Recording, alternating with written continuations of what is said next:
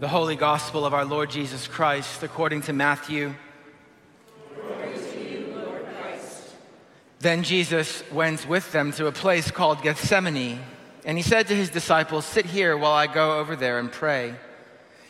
And taking with him Peter and the two sons of Zebedee, he began to be sorrowful and troubled. Then he said to them, My soul is very sorrowful, even to death. Remain here and watch with me. And going a little further, he fell on his face and prayed, saying, My Father, if it be possible, let this cup pass from me. Nevertheless, not as I will, but as you will. And he came to the disciples and found them sleeping. And he said to Peter, So could you not watch with me one hour? Watch and pray that you may not enter into temptation. The spirit indeed is willing, but the flesh is weak. Again, for the second time, he went away and prayed, My Father, if this cannot pass unless I drink it, your will be done. And again he came and found them sleeping, for their eyes were heavy. So, leaving them again, he went away and prayed for the third time, saying the same words again. Then he came to the disciples and said to them, Sleep and take your rest later on. See, the hour is at hand, and the Son of Man is betrayed into the hands of sinners. Rise, let us be going. See, my betrayer is at hand. The gospel of the Lord. Please, won't you take your seats?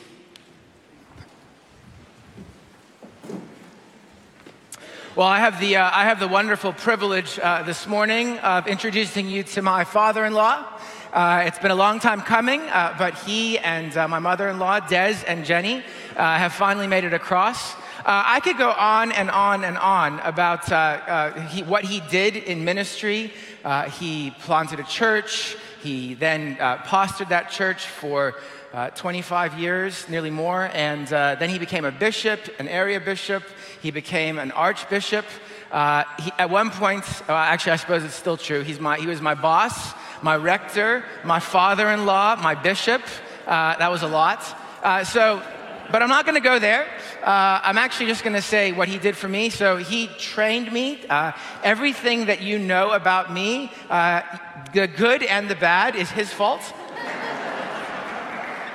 Um, but I think more than anything else, uh, I, what, I, what I count Des uh, as uh, is a brother in Christ. Uh, first and foremost, he is a Christian. He loves Jesus. Fun fact his favorite Bible character is Abraham. You can ask him about that later on if you want, unless that's changed in the last couple of years. No? No. Okay, all right. I just want to make sure your microphone's working. Okay, testing one, two. We're all good. So, uh, Des is with us uh, this morning, and he's going to be taking over and preaching uh, our series in Hebrews. Uh, but he really uh, did teach me everything that I know in ministry.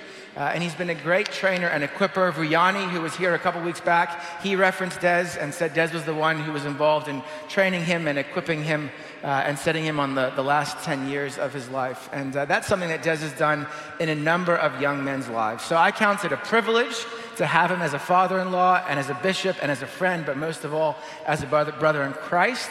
And I'm going to pray for him now uh, as he brings us God's word this morning. So would you bow with me and let's pray. Our Lord God and Heavenly Father, we do thank you uh, for Des's ministry over the years. Uh, we thank you, Lord, for family and for the wonderful privilege of passing the gospel on to the next generation through families.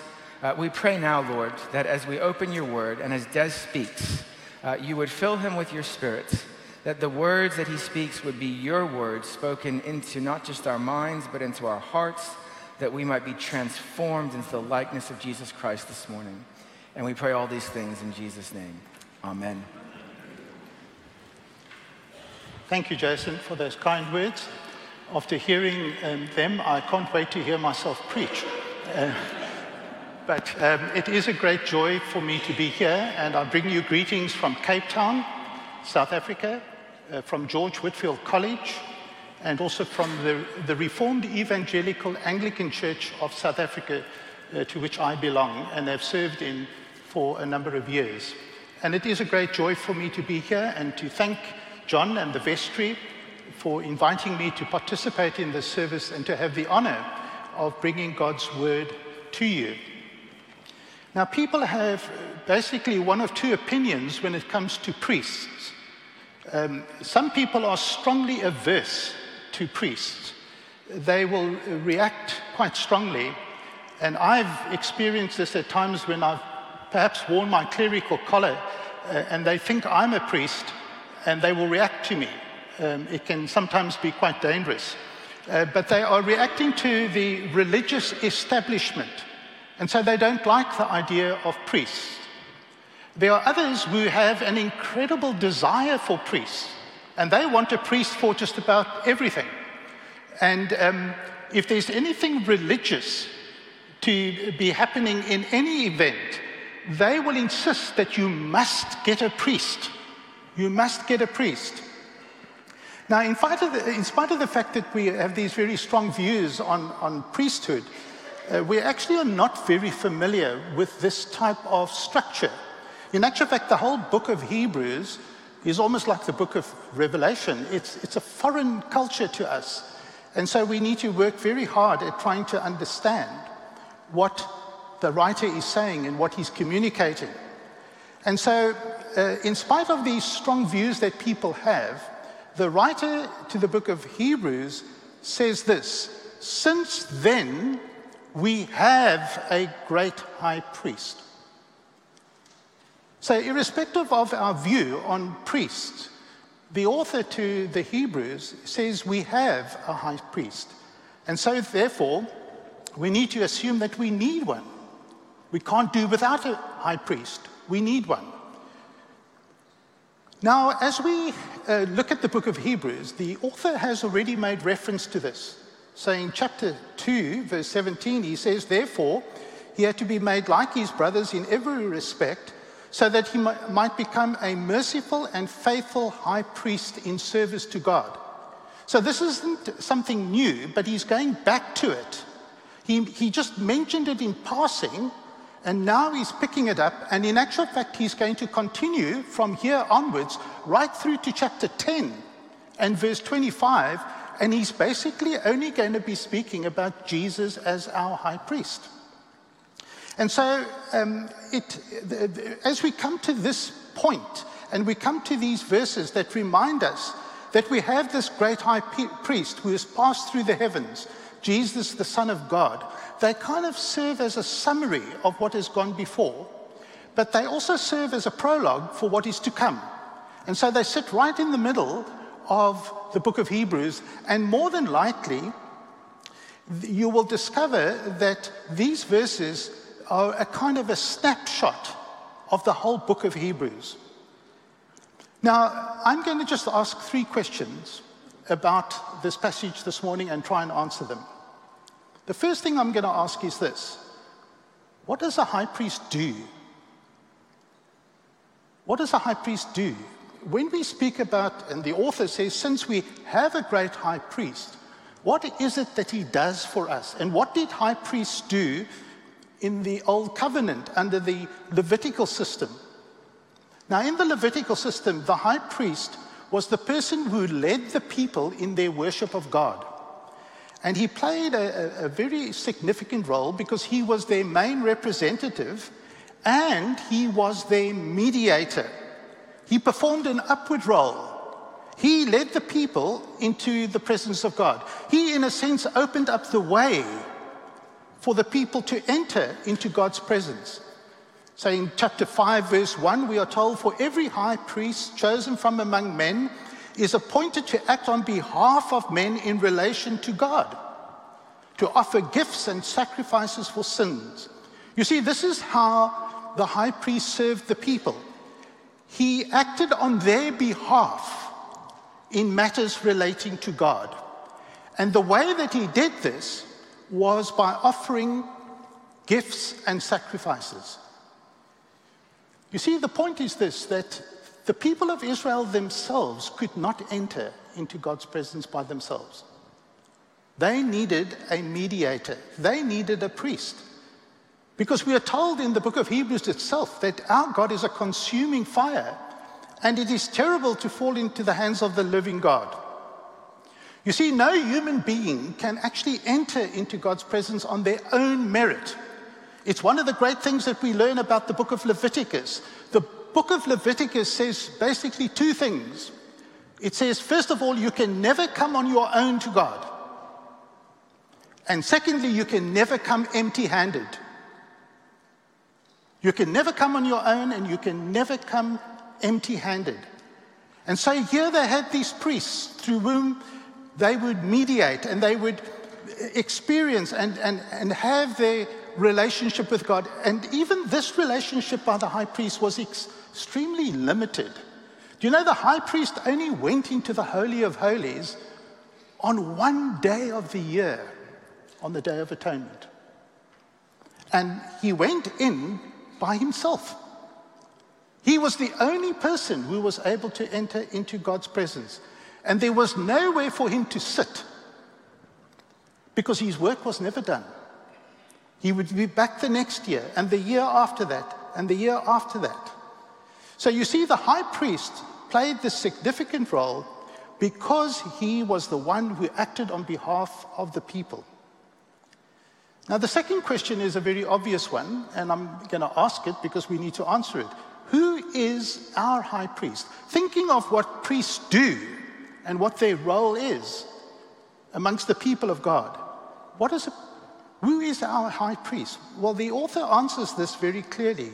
Since we have a great high priest who has passed through the heavens, Jesus, the Son of God.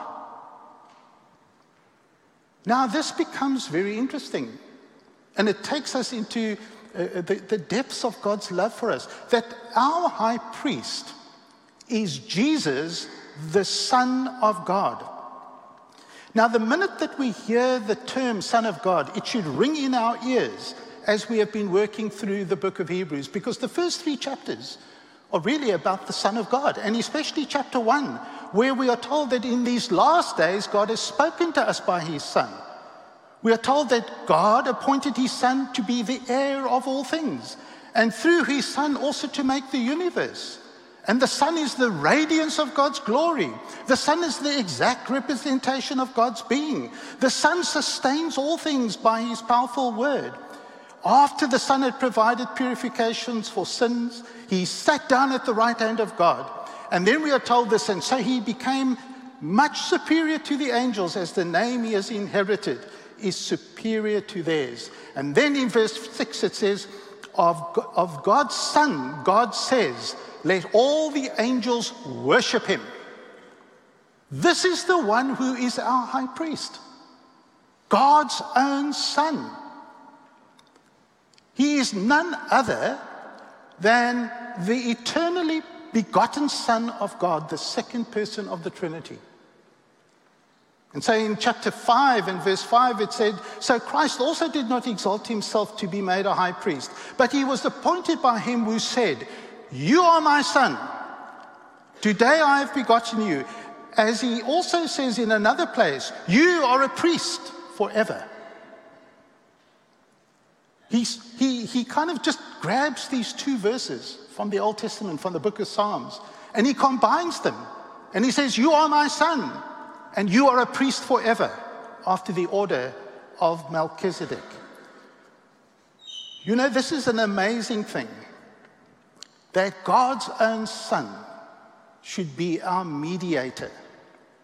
That God's own Son should be the one who opens up the way for us to enter God's presence.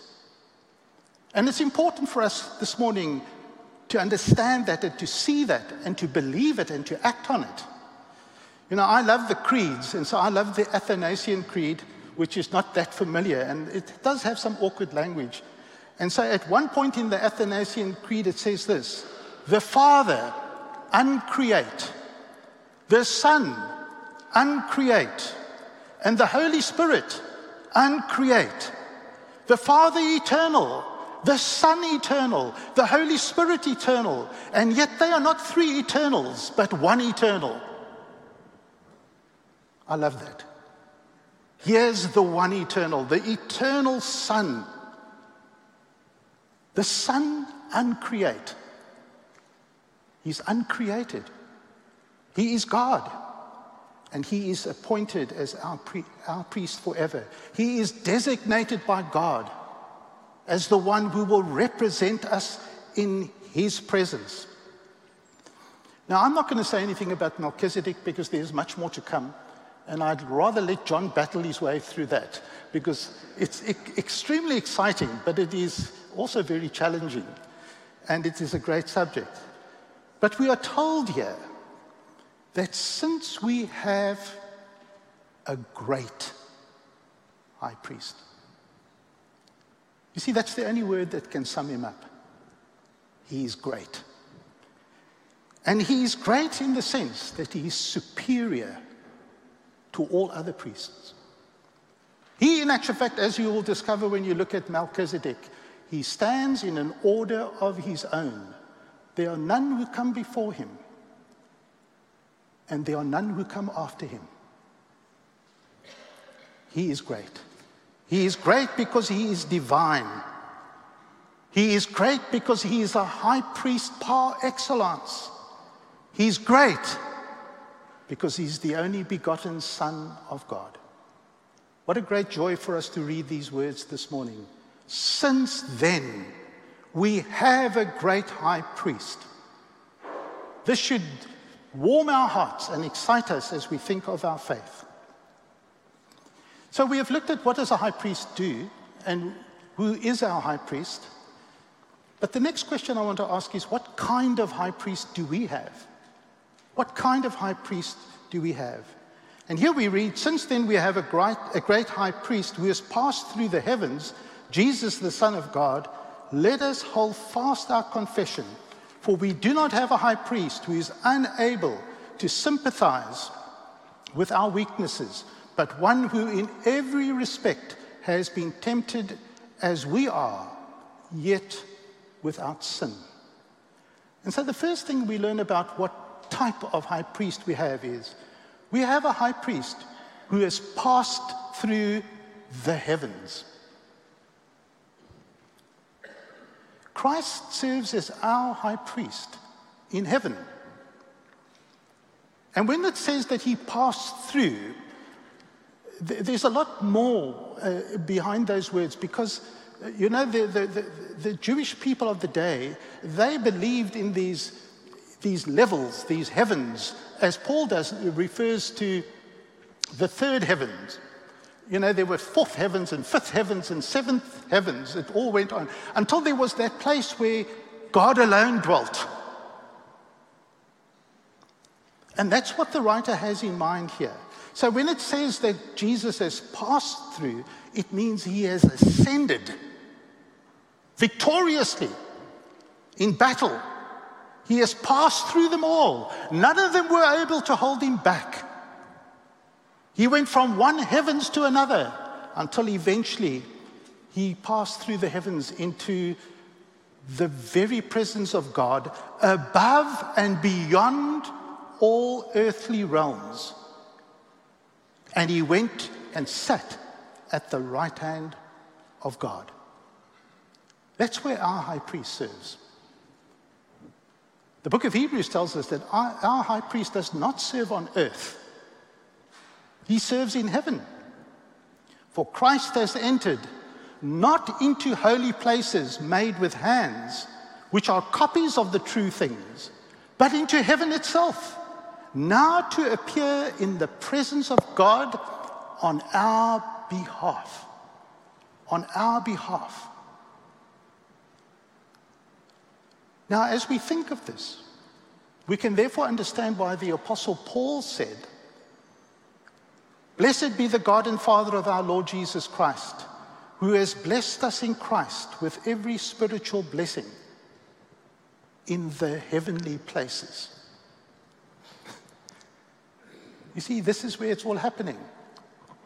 It is in the heavenly places, and that's where our high priest serves us. But not only is our high priest the Son of God and, and divine and, and passed through the heavens, he is also human. Christ, now as he sits in heaven, has a human body. He is a human being. He has something which he never had before the incarnation. And he has something now which will never leave him. He will always be the God man. He will always be the man of heaven. That's who he is. He is human. Because you see, we may ask ourselves the question can this high priest of ours, who has ascended up into the heavens, who is the Son of God, can he help us? Does he understand us? Can he represent me? Do you really think he knows what you are going through, what I am going through? I mean, surely it must be beyond his understanding. No, says the writer, for we do not have a high priest who is unable to sympathize with our weaknesses, but who in every respect has been tempted as we are and yet was without sin. You know, the, the writer uses a, double negative to, to drive home the point in a very forceful way. We do not have someone who is unable to. In other words, we do have someone who is able to sympathize with us. And you know, it is, it is so encouraging to know that we have a high priest who sympathizes, who has suffered alongside us in our weaknesses. You know, if you read the, the, the Greek, which I'm, not a, I'm no great Greek scholar, so I re- rely upon Greek scholars to help me. If you, if you read the Greek of this passage, it actually says that even right now, Jesus feels your weaknesses. As he looks down from heaven and remembers his own human life, something in his heart tugs at his heart and says, I know what you're going through because I also went through it. I know what it means to be a man on earth and to live with the weakness of humanity. Again, I go back to the Athanasian Creed. Whenever you're in trouble in your sermon, go to the Athanasian Creed. It says this Furthermore, it is necessary for everlasting salvation that we also believe rightly the incarnation of our Lord Jesus Christ. For the right faith is that we believe and confess that our Lord Jesus Christ, the Son of God, is God and man, God of the substance of the, of the Father, begotten before all worlds, man of the substance of his mother, born in the world, perfect God, perfect man, of a reasonable soul and, a hum, and human flesh subsisting. You see, Jesus does understand what it means to be a man and to be a human. So in Hebrews chapter 2, it says, verse 17, therefore he had to be made like his brothers in every respect. In every respect, so that he might become a merciful and faithful high priest in the service to God. He had to be made in every respect like his brothers, those whom he is helping. And so as he as, as we read this, we are greatly encouraged. Now, we must remember that Jesus does not help us in our weaknesses by sinning. He actually helps us in our weaknesses by not sinning. We may be tempted to think that because Jesus did not sin, that he is something less than human, or something more, to be correct than human. We think he's a superhuman. No, Jesus was more human and is more human than you and I. We are less human because we are sinners. Christ is the perfect human. And he is without sin. He is without sin. And the weaknesses that he encounters and the temptations that he faces those are not sinful. It's not sinful to be tempted. It's not sinful to bear the weaknesses of humanity. No, Jesus bore those and he was without sin. And he was tempted in every way just as we are. And he faced the agony And he faced the horror of all the suffering in this world, including that of death. And so we are told in Hebrews chapter 5, verse 7 in the days of his flesh, Jesus offered up prayers and supplications with loud cries and tears. And you and I know that Jesus offered up those cries and tears because he had asked his Father to remove the cup from him. But that cup was not removed from him. He was not spared the agony of death. And so Christ, who though he was in the form of God, did not count equality with God something to be grasped, but he emptied himself by taking the form of a servant, being born in the likeness of men, and being found in human form. He humbled himself and he became obedient to the point of death, even to, the, to death on the cross. And so in the Garden of Gethsemane, as he prays, he says, My soul is very sorrowful, even to the point of death. Oh, what a heavy burden Jesus was carrying. And we are told further that he was in agony as he prayed, that his sweat became like great drops of blood falling to the ground. How can we ever begin to understand the suffering and the humanity of Jesus? And yet we know that for us men and for our salvation, he came down from heaven and he was he became incarnate by the holy spirit of the virgin mary and he was made human. And he was crucified for us under Pontius Pilate. And he suffered and he was buried. Yes, my friends, Jesus was human. And yes, he understands. I think he understands far more because he went all the way. He never gave in to temptation. He never gave into the weaknesses of this world. He didn't resist his father's will, but in everything he, he was obedient. And as we will read just now, he became a high priest who was perfected through his suffering. Now, the fourth thing, and I must go very quickly here because I see my time is running out or is running out. The next thing we learn about Jesus is that he is a high priest forever. I did make reference to this, I'm not going to say too much about it now that there was no one before Jesus in the order of Melchizedek. In actual fact, there will be some who believe that Melchizedek in the Old Testament is a pre incarnate appearance of Jesus himself. I don't know. John will explain that to us when the time comes. and I will agree with whatever John says. Because it doesn't matter. The point is this his father said this to him You are a priest forever. You are a priest forever. And you know, Melchizedek was a king of righteousness and he was a king of Salem, the king of peace. He was both a priest and a king. And so Jesus is both a priest and a king.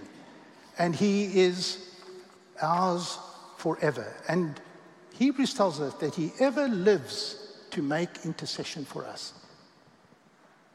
We will never be without a high priest because we have a high priest. Now, after saying all this in this passage, the author comes around with two um, uh, things that he wants us to do. There are two things out of all of this that he, as to how he wants us to respond. And the first he says, he says, let us hold firmly to the faith we profess. In verse 14. Therefore, since we have a great high priest who has ascended into heaven, Jesus, the Son of God, let us hold firmly to the faith we profess. Now we have concluded, and the author has convinced us, that we need a high priest. We need a high priest in heaven. We need a high priest who is divine. We need a high priest who is human. We need a high priest for all eternity. But you this morning, you may be, there may be some here this morning, and you don't have a high priest.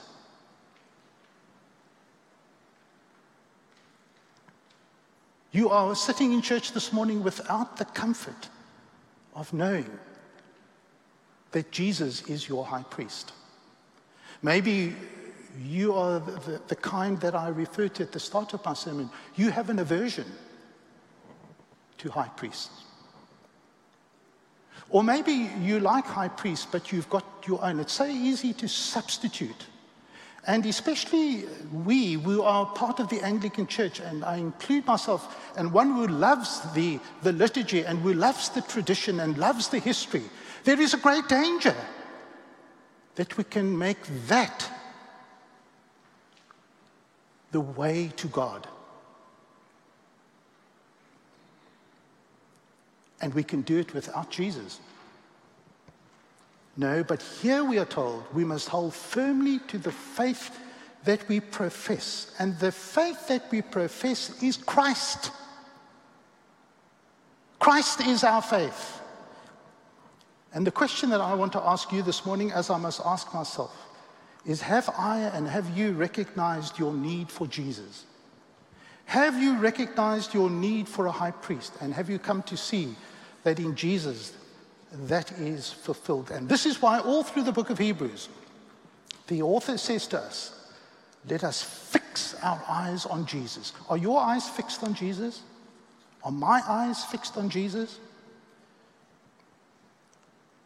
And the second thing we are told here is we must draw near to God with confidence.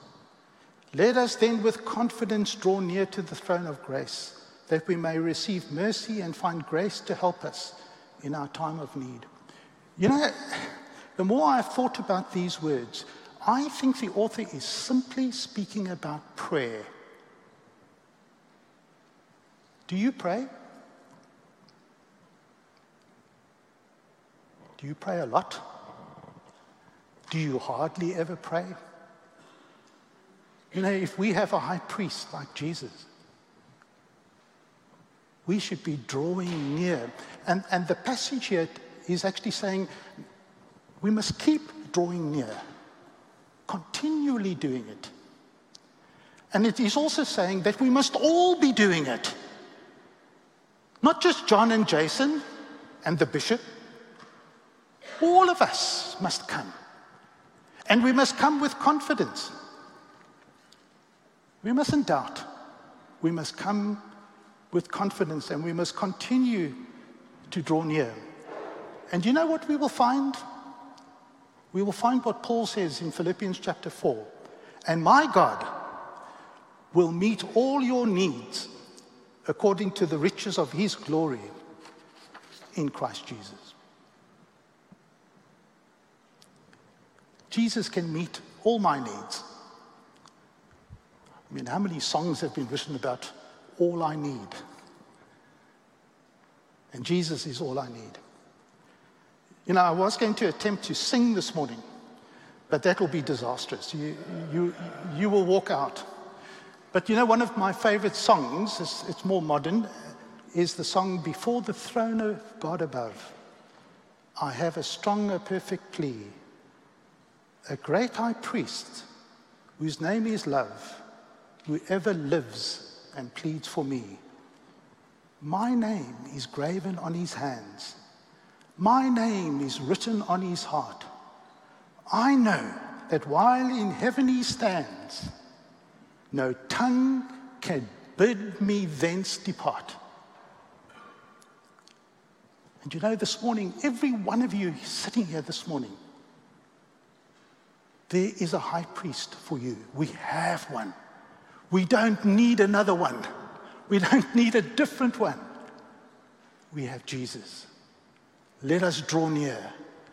Let us hold fast. And let us cling to our Savior Jesus Christ. Would you bow with me and let's pray?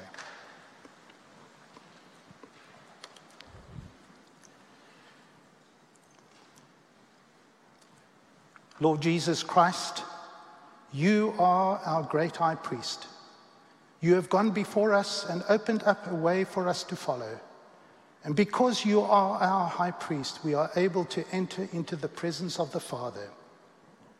Thank you for coming to earth and experiencing temptation and suffering far more than we ever experience, so that you could represent us, understand us, and intercede for us.